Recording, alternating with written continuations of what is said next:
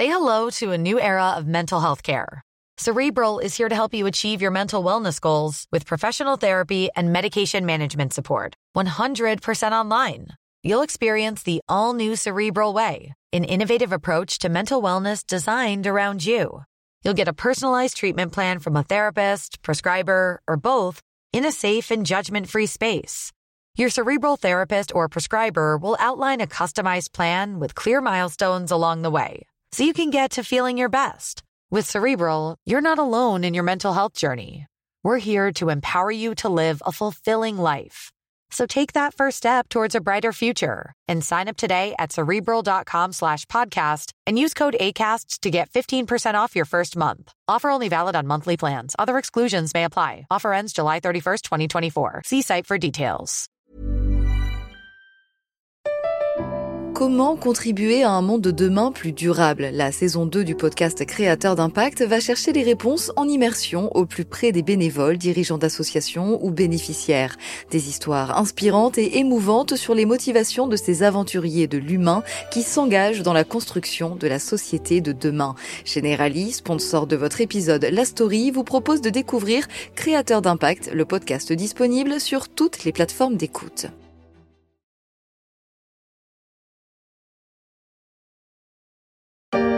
Après la santé, l'économie avec vous, François Geffrier. François, depuis quelques jours, eh bien, l'euro s'effrite peu à peu. On en est presque à 1 dollar pour un euro, ce qui nous ramène 20 ans en arrière. Drôle d'anniversaire pour l'euro sur Radio Classique. La monnaie unique européenne s'offre pour ses 20 ans une nouvelle crise. Pour la première fois depuis 2002, l'euro ne vaut pas beaucoup plus d'un dollar. Ça se joue même à quelques microns.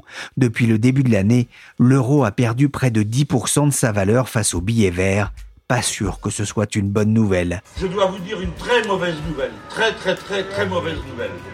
La très mauvaise nouvelle, il y en a même deux.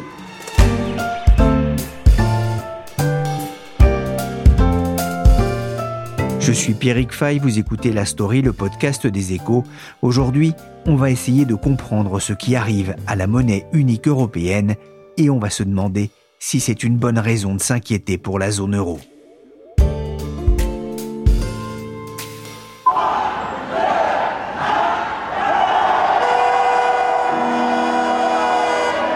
Youpi, le premier Alors, c'est quoi le premier Ah ben, c'est comme une nouvelle naissance. C'était le 1er janvier 2002 à minuit. Cette dame, filmée par les caméras de TF1, était l'une des premières à se précipiter sur un DAB, un distributeur automatique de billets, pour récupérer sa première coupure de 20 euros. L'histoire ne dit pas si elle les a dépensés ou si elle l'a mis sous un cadre dans son salon. Mais 20 ans après, l'euro est revenu quasiment à son point de départ, lorsque six mois après l'arrivée sous sa forme fiduciaire, la monnaie unique s'était rapprochée déjà de la parité avec le dollar, qu'il semble loin le temps où pour 100 euros, on pouvait obtenir presque 125 dollars c'était en janvier 2021. Que s'est-il passé? Pourquoi cette dévalorisation de la monnaie unique face au dollar? Et est-ce vraiment si grave dès lors que l'on n'a pas l'intention de passer ses vacances aux États-Unis? Les brouillards. C'est bon. Ma sœur devrait nous verser au moins 500 francs. Courageux. Ça n'est plus possible, Mathias. Ça n'est plus possible. Moi, je veux des vacances normales.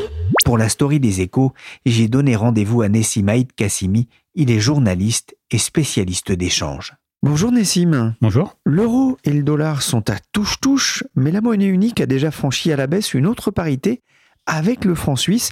Est-ce qu'on assiste à un affaiblissement généralisé de la monnaie européenne? Alors l'affaiblissement de l'euro est quand même très concentré par rapport au dollar. L'euro a perdu à peu près 12% face au dollar euh, cette année. Son taux de change global, c'est-à-dire par rapport aux devises de ses principaux partenaires commerciaux, lui a, a une baisse beaucoup plus limitée, autour de 3 à 4%.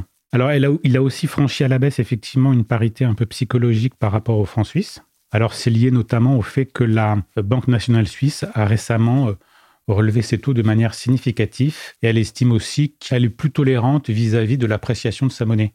Vous savez, une monnaie forte à l'heure actuelle, c'est aussi un des remparts contre l'inflation et les autorités suisses comme tous les pays, connaissent une inflation euh, assez significative. Et c'est vrai que pour les Suisses, euh, en plus, euh, le côté avoir une monnaie forte, c'est important. Hein. oui, alors ça traduit surtout une, une, attractivité assez forte de ce pays, de ses actifs, de son économie pour l'étranger. Vous savez que c'est une devise refus, c'est-à-dire que lors des crises, le franc suisse a tendance à s'apprécier. C'est d'ailleurs ce qui s'était passé au moment du début de la crise en, Ukraine. Ah, l'euro fait un bond de 20 ans en arrière, écrivez-vous dans les échos, 1 euro pour un dollar, 1 euro pour un franc suisse, comme ça c'est assez simple à retenir, mais pourquoi l'euro baisse-t-il? C'est lié surtout au fait que la, Banque Centrale Européenne est quand même un peu en retard par rapport à toutes les banques centrales de la planète qui ont augmenté leur taux de manière euh, significative. Je pense notamment à la Réserve fédérale américaine, à peu près toutes les banques centrales. Alors en Europe, la situation est quand même un peu fragile et la Banque Centrale Européenne devrait normalement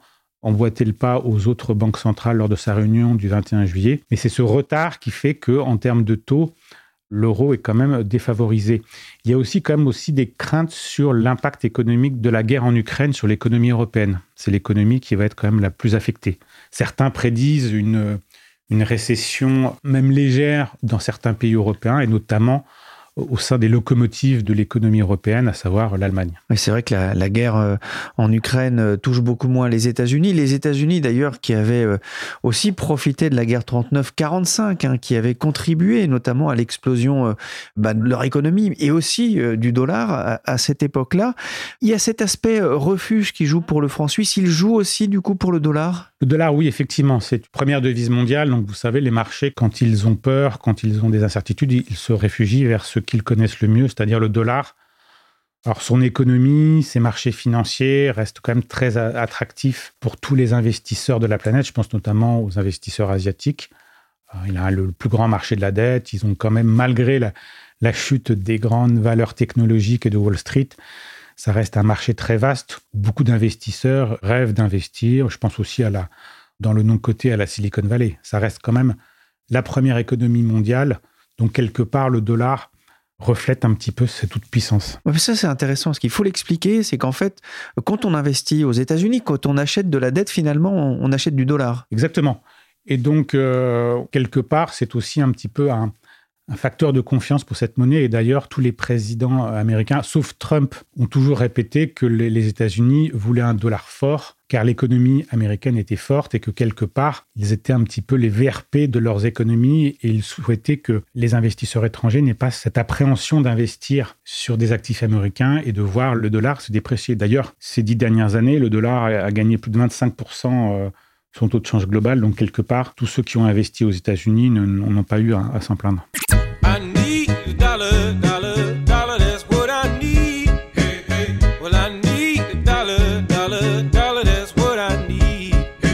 J'ai besoin d'un dollar, le dollar valeur refuge avec la guerre en Ukraine, mais Nessim, l'affaiblissement de l'euro a démarré avant, il est quasi continu depuis fin 2020 Alors il y a eu, oui, pas mal de volatilité, notamment au moment de, la crise Covid, qui, vous le savez, à partir du mois de mars avait entraîné une tempête euh, sur à peu près tous les marchés. Mais c'est vrai que l'euro, on, repense aussi un petit peu aux, précédentes crises, notamment crise de la zone euro à partir de 2010. Il y a eu aussi le, le grand mouvement de baisse qu'a connu l'euro en 2014-2015 et d'ailleurs qui était aussi concomitant avec les tensions géopolitiques, à savoir l'annexion de la Crimée par la Russie. Oui, on parlait de l'impact de, la guerre en Ukraine, hein, effectivement, qui a des conséquences et qui va avoir des conséquences sur les économies européennes, notamment euh, l'Allemagne, et qui est dépendante du, gaz russe.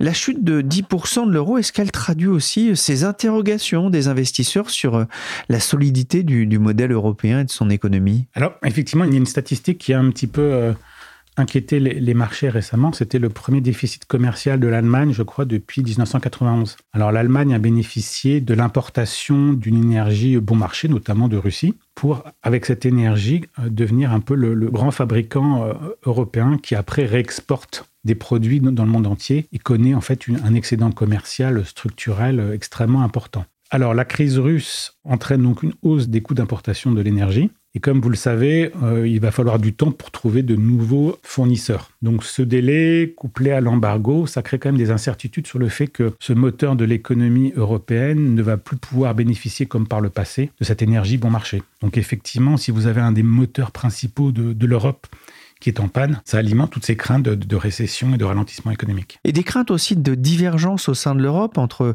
bah, les pays qui vont plutôt mieux ou moins mal que les autres et les pays du Sud dont les taux, notamment euh, sur les marchés obligataires, commencent à monter et à inquiéter. Ça rappelle un peu euh, la crise de 2012 lorsque l'euro était passé de 1,49$ à 1,20$, mais est-ce que la situation est quand même un peu différente? Alors c'est vrai que la crise en Ukraine avait eu pour effet de favoriser l'union et d'éteindre, on va dire, beaucoup de divergences politiques au sein de l'Europe. Mais très vite, de nouveau, les, les marchés ont perçu des divergences économiques et financières justement sur le coût de cette guerre et de son impact selon les pays. Donc effectivement, dès que les interrogations sur l'Europe se manifestent de nouveau, on assiste à une divergence de taux en fait entre des pays qui sont jugés plus ou moins sûrs. Alors, à l'heure actuelle, les craintes sur l'éclatement de la zone euro sont quand même bien moins fortes que durant la crise grecque, la crise des pays euh, d'Europe du Sud. On pensait notamment à l'Italie, où on avait à un moment quand même certains partis qui n'excluaient pas de, trouver une porte de sortie à l'Europe, ou en tout cas de réaménager de manière euh, très importante le, projet européen.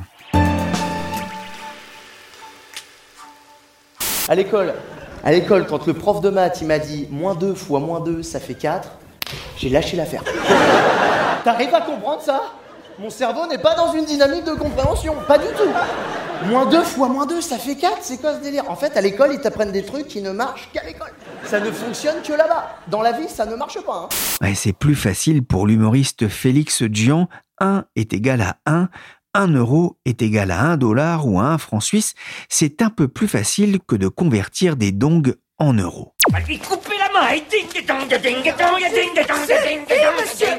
Le dong, hein, qui est comme je le rappelle la monnaie officielle du Vietnam, or pour un dong, vous recevrez 0,00042 euros, je vous laisse faire le calcul pour savoir combien de dong vous aurez avec un euro.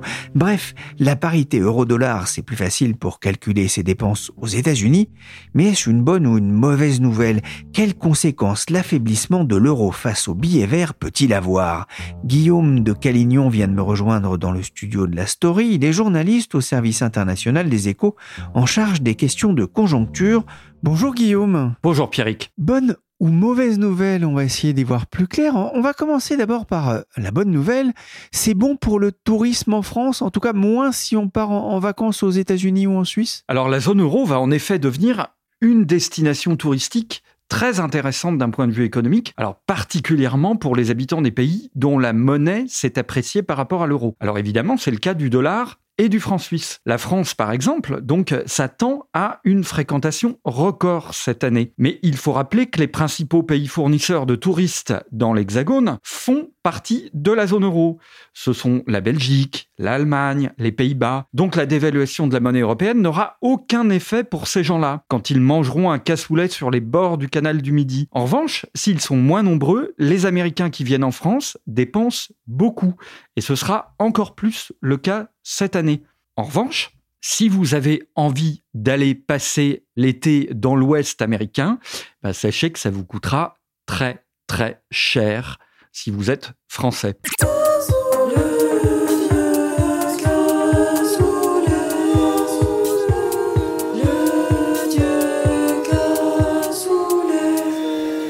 De Castelnaudary ou de Toulouse, le cassoulet, c'est la question, mais pas sûr que le mois de juillet soit la meilleure période pour le digérer.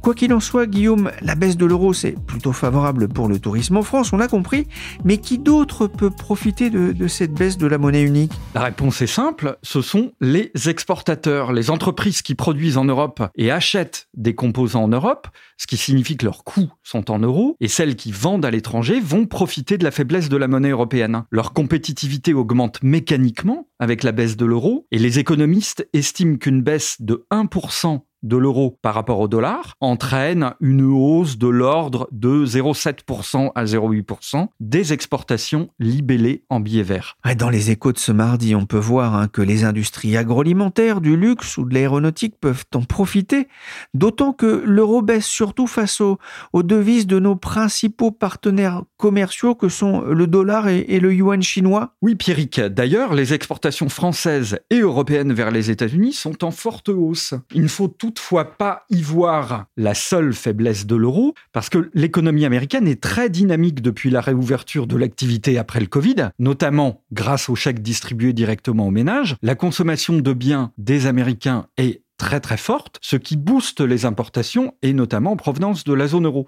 Ainsi, si on regarde, sur les 12 derniers mois, la France a exporté 41 milliards d'euros de produits vers les États-Unis, et c'est autant qu'en 2019.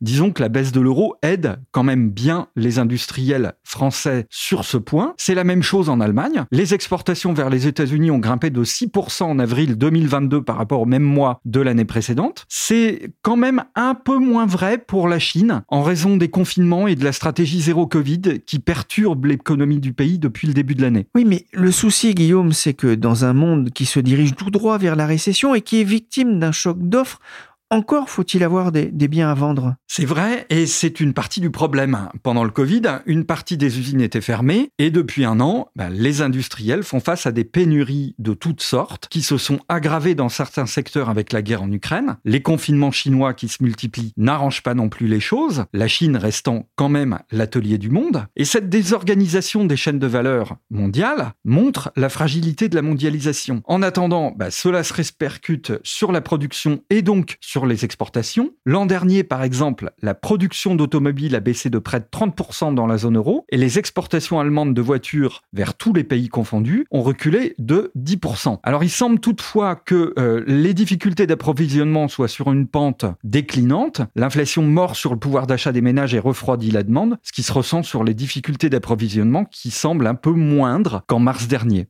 La vie me donne ce que j'attends Bon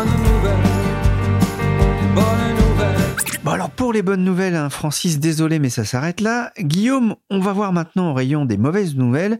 Et la première, ça concerne notamment les, prix à la pompe. Eh oui, c'est l'effet le plus néfaste de la baisse de l'euro. Elle est inflationniste. Plus l'euro recule face au dollar, plus les achats de produits libellés en dollars sont chers. Et c'est le cas de beaucoup de matières premières cotées en dollars sur les marchés mondiaux et surtout c'est le cas du pétrole. Et depuis un an, la faiblesse de l'euro par rapport au billet vert est responsable d'à peu près 0,4 à 0,5 points d'inflation dans la zone euro. Alors il faut rappeler que les prix ont augmenté de 8,6% en juin sur un an dans la zone euro. Donc ce n'est pas négligeable. Quand vous passez à la pompe pour faire le plein, dites-vous bien que la faiblesse de l'euro explique une petite partie de la somme que vous paierez. Et plus largement, hein, euh, euh, la baisse de l'euro favorise là aussi euh, l'augmentation du coût des, produits importés. Hein, c'est de l'inflation apportée.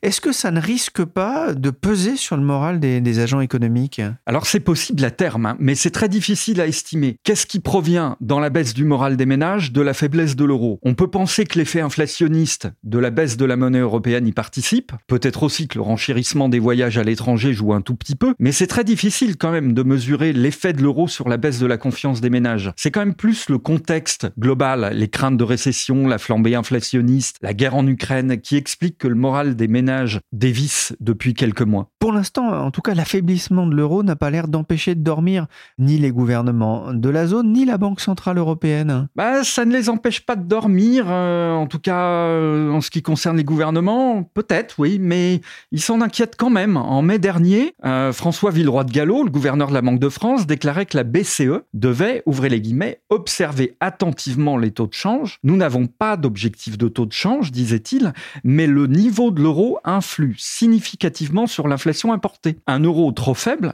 irait à l'encontre de notre objectif de stabilité des prix, avait-il dit. Donc, les dirigeants politiques et économiques ont bien conscience que cette faiblesse de l'euro pose un problème, surtout dans un contexte de hausse des prix des matières premières. Mais d'un autre côté, bah, cette faiblesse de l'euro, c'est la traduction d'un transfert de richesse de la zone euro vers les producteurs de matières premières. Est-ce que la Banque Centrale Européenne ne devrait quand même pas intervenir plus pour soutenir la, monnaie euh, unique dont vous le disiez hein La baisse alimente l'inflation? Alors il est très difficile hein, de lutter contre la dévaluation d'une monnaie sur les marchés. C'est possible à court terme, mais in fine, la question, c'est de savoir si les investisseurs sont persuadés ou pas que la valeur de l'euro est encore appelé à baisser face au dollar. Et ça, pour aller contre les marchés, ça coûte très cher pour les, les banques centrales. Par exemple, la Banque euh, du Japon aujourd'hui est en train de laisser filer le yen. On verra bien jusqu'où elle acceptera de le voir filer. On verra aussi euh, dans la zone euro. Mais ça peut coûter très cher de lutter euh, contre le courant des marchés. Des millions d'euros. J'ai changé tous mes euros en monnaie taille. Changer ses euros contre des bahts, je ne sais pas si c'est un bon calcul pour le rappeur RK, il faudrait demander aux gros investisseurs en devises. Justement, Nessimaïd Kassimi, comment ces poids lourds de la finance, je pense notamment aux fonds spéculatifs, se positionnent-ils face à l'euro? Alors, je regardais récemment des statistiques un petit peu sur les flux et les positions. Paradoxalement, les spéculateurs, notamment les spéculateurs professionnels, n'ont pas euh, mis en place des grosses positions spéculatives à la baisse sur l'euro, en tout cas ces dernières semaines. Certains étaient même modérément positifs et on a quand même l'impression que cette baisse de l'euro alors peut-être dans des volumes un petit peu euh, faibles liés au début, on va dire, euh, des congés, traduit quand même une forme de, surprise de la part des marchés face à cette euh, baisse. Alors on, beaucoup pensaient quand même que cette baisse se produirait, mais peut-être pas de manière aussi précoce et surtout avant quand même, on peut s'y attendre une hausse des taux quand même de, de la Banque Centrale Européenne. Il sera d'ailleurs intéressant de voir quel type de commentaire va faire la Banque Centrale Européenne sur les derniers développements de l'euro. Est-ce qu'elle va s'en inquiéter? Est-ce qu'elle va rappeler que la baisse de l'euro pourrait quand même favoriser l'inflation, ce qui pour elle pas très bon, donc quelque part le condamner Est-ce qu'elle pourrait euh, faire des commentaires en disant que selon elle, c'est quand même peu probable, elle estime que l'euro commence à être sous-évalué? Ça, c'est quand même euh, assez peu envisageable. En tout cas, pour elle, je pense que c'est aussi un petit peu une, surprise sur la rapidité de, cette baisse et le probable euh, passage sous la parité maintenant dans un horizon assez court. Nessim, jusqu'où l'euro peut-il baisser? Au moment où on parle, on est quasiment à parité.